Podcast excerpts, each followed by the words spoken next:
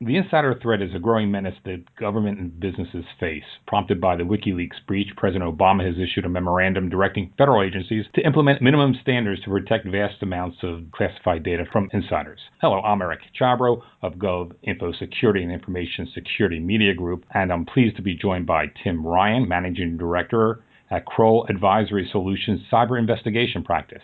He previously served as a supervisory special agent at the FBI, where he supervised the largest cyber squad in the United States. Welcome, Tim. Hi, it's great to be with you. The memorandum issued by the president was over a year in the making, coming about after the WikiLeaks breach, in which a quarter million sensitive and classified State Department documents were made public. What will the memorandum do, and why is it significant?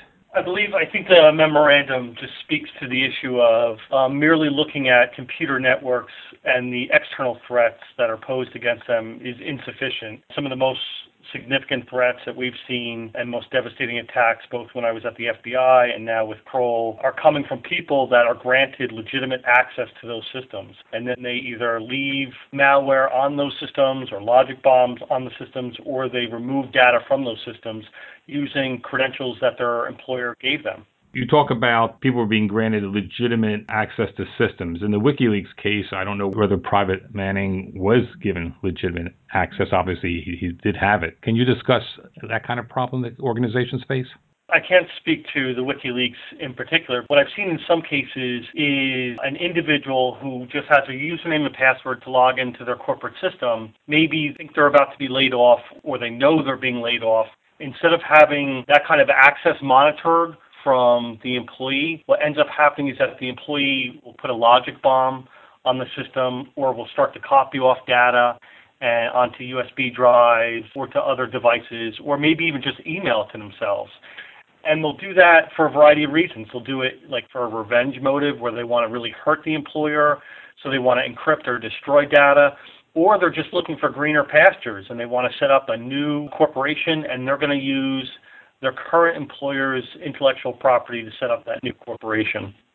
Put into perspective of how the insider threat should be approached as compared with other security threats that organizations face.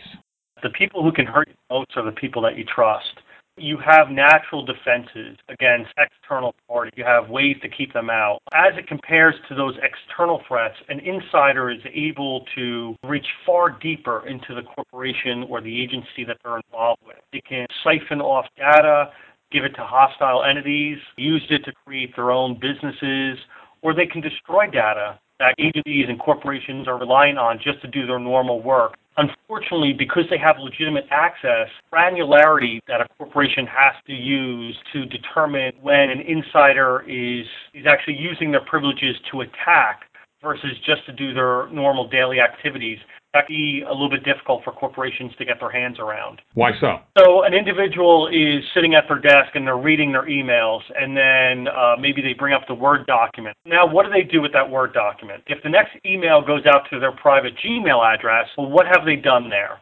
Is it that they're trying to use that document in another setting? because they're looking for another job? Is it that they're using that just to back it up because that's how they normally access stuff on the weekends? Knowing motive as to why something is happening can be a critical part of insider threat mitigation. Understanding why somebody is saying something or doing something. And that is a lot more difficult than just, hey, this unknown IP address from, let's say, China is trying to get into our firewall. That stands out a lot more than Joe from accounting has been backing up his data onto a DVD every night for the last two weeks. Like, why is Joe doing that? The act doesn't necessarily speak to what the motive is. So, what should organizations do? To a certain extent, there's some mitigation that they can put in, in place to prevent their intellectual property from exiting their perimeter, like data loss prevention. I don't think it's as simple as buying a piece of software and installing it on your system or buying a piece of hardware. It's about understanding, having policies in place as to when you're going to terminate an employee, how that termination should take place, when there's signs in the workplace that employees may be doing something wrong, you need to have policies in place as to what you do. So an individual starts downloading stuff onto a USB drive. Like, what is the policy? What does the security unit do in that case? Who do they employ? How much do they know about this employee? To the extent an employee is allowed to have, like, bring your own devices, such as iPads, iPhones, or any kind of smartphone in there, to what extent does the corporation have the right to seize that property, to see their intellectual property is leaving. And then also, of course, preparing for it. How are you going to detect when your intellectual property is leaving? How are you going to limit the number of people who can put malicious code on a server? Are you backing up your data so that if a data destruction event takes place by an insider, that you can come back online very quickly? What's different about insider threat today than even a few years ago?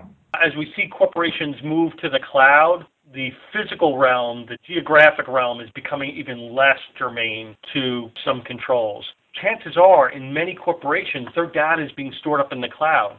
So even if they're in New York, they still need to have network connectivity to the cloud. That network connectivity can be used for good or bad. And what we're seeing some cases is that maybe an individual located in one part of the world can use their credentials to get data that's stored up in the cloud by another part of the corporation that this person has nothing to do with, has really no need to know what's going on, and they're still able to pull out, let's say, client lists or other intellectual property. The race to the cloud is expanding an insider's ability to project harm within the corporation.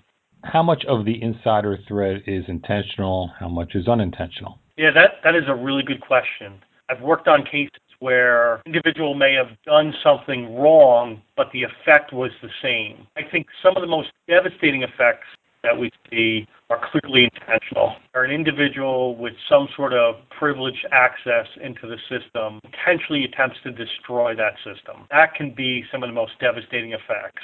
Accidents do occur. An individual not really understanding the threat posed by them downloading a lot of patient health records onto their laptop and taking it home with them to do some work in an unencrypted environment outside the policy that, that security and IT has put in place. That can be just as devastating, but I will say what we're actually seeing is threat or the effects caused by somebody that intentionally tries to harm the corporation. So the harm is, is still the greater threat than the unintentional. That, that's just what we're seeing. So, um, so right now, I'd say the cases where I've seen the most harm is where somebody really wanted to hurt the corporation. Not really just the accidental release. The accidental release may be embarrassing, but the level of compromise or destruction caused by somebody who intentionally wants to do that is usually far greater. Any other steps organizations should take? Understanding that employees have to be monitored within the network.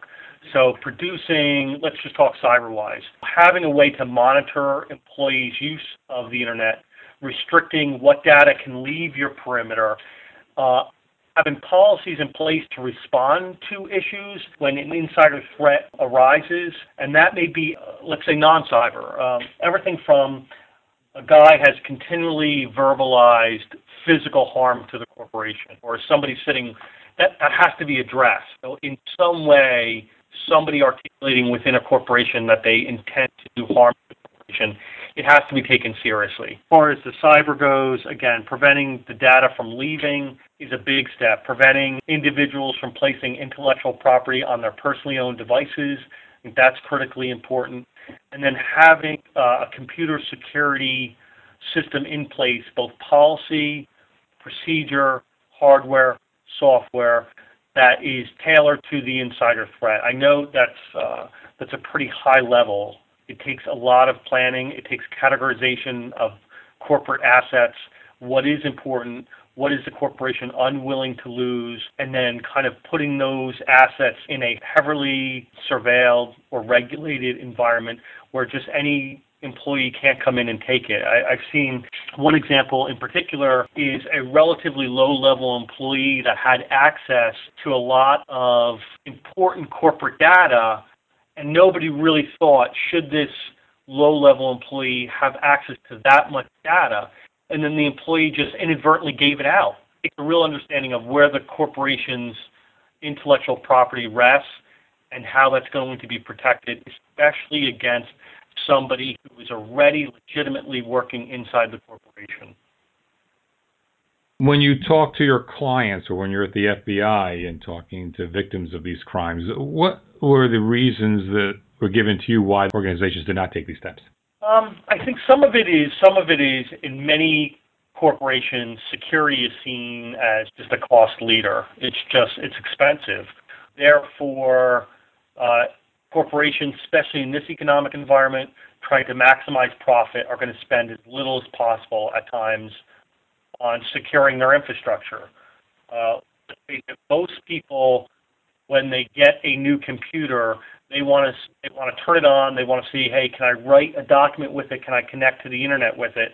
They don't turn on that computer and say, hey, is it really secured the way it should be secured? The same thing happens inside corporations. I mean, there's some Fortune 100 corporations that their security departments are the redheaded stepchildren.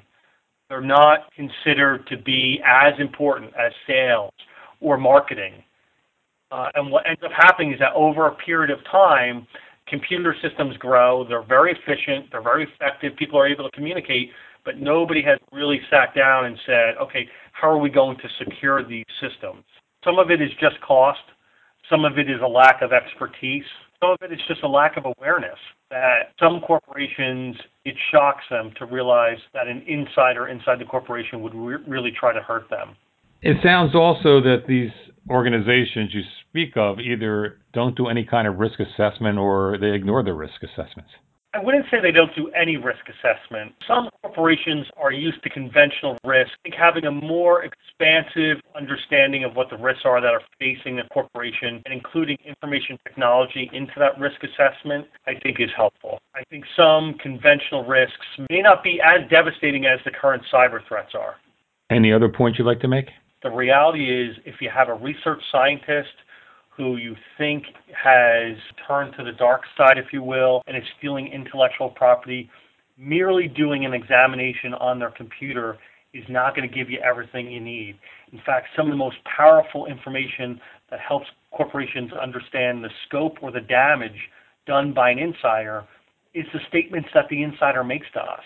But those statements are in conjunction with the forensics we've already employed and then kind of making recommendations to the corporation as to how did this happen and then how do we move forward from it so that it can never happen again. And merely doing computer forensics is not going to answer that 365 degree question from all angles as to who was this person, how did they hurt us, uh, what is the scope of liability, what is the extent of damages we suffered, and then how do we move forward from here.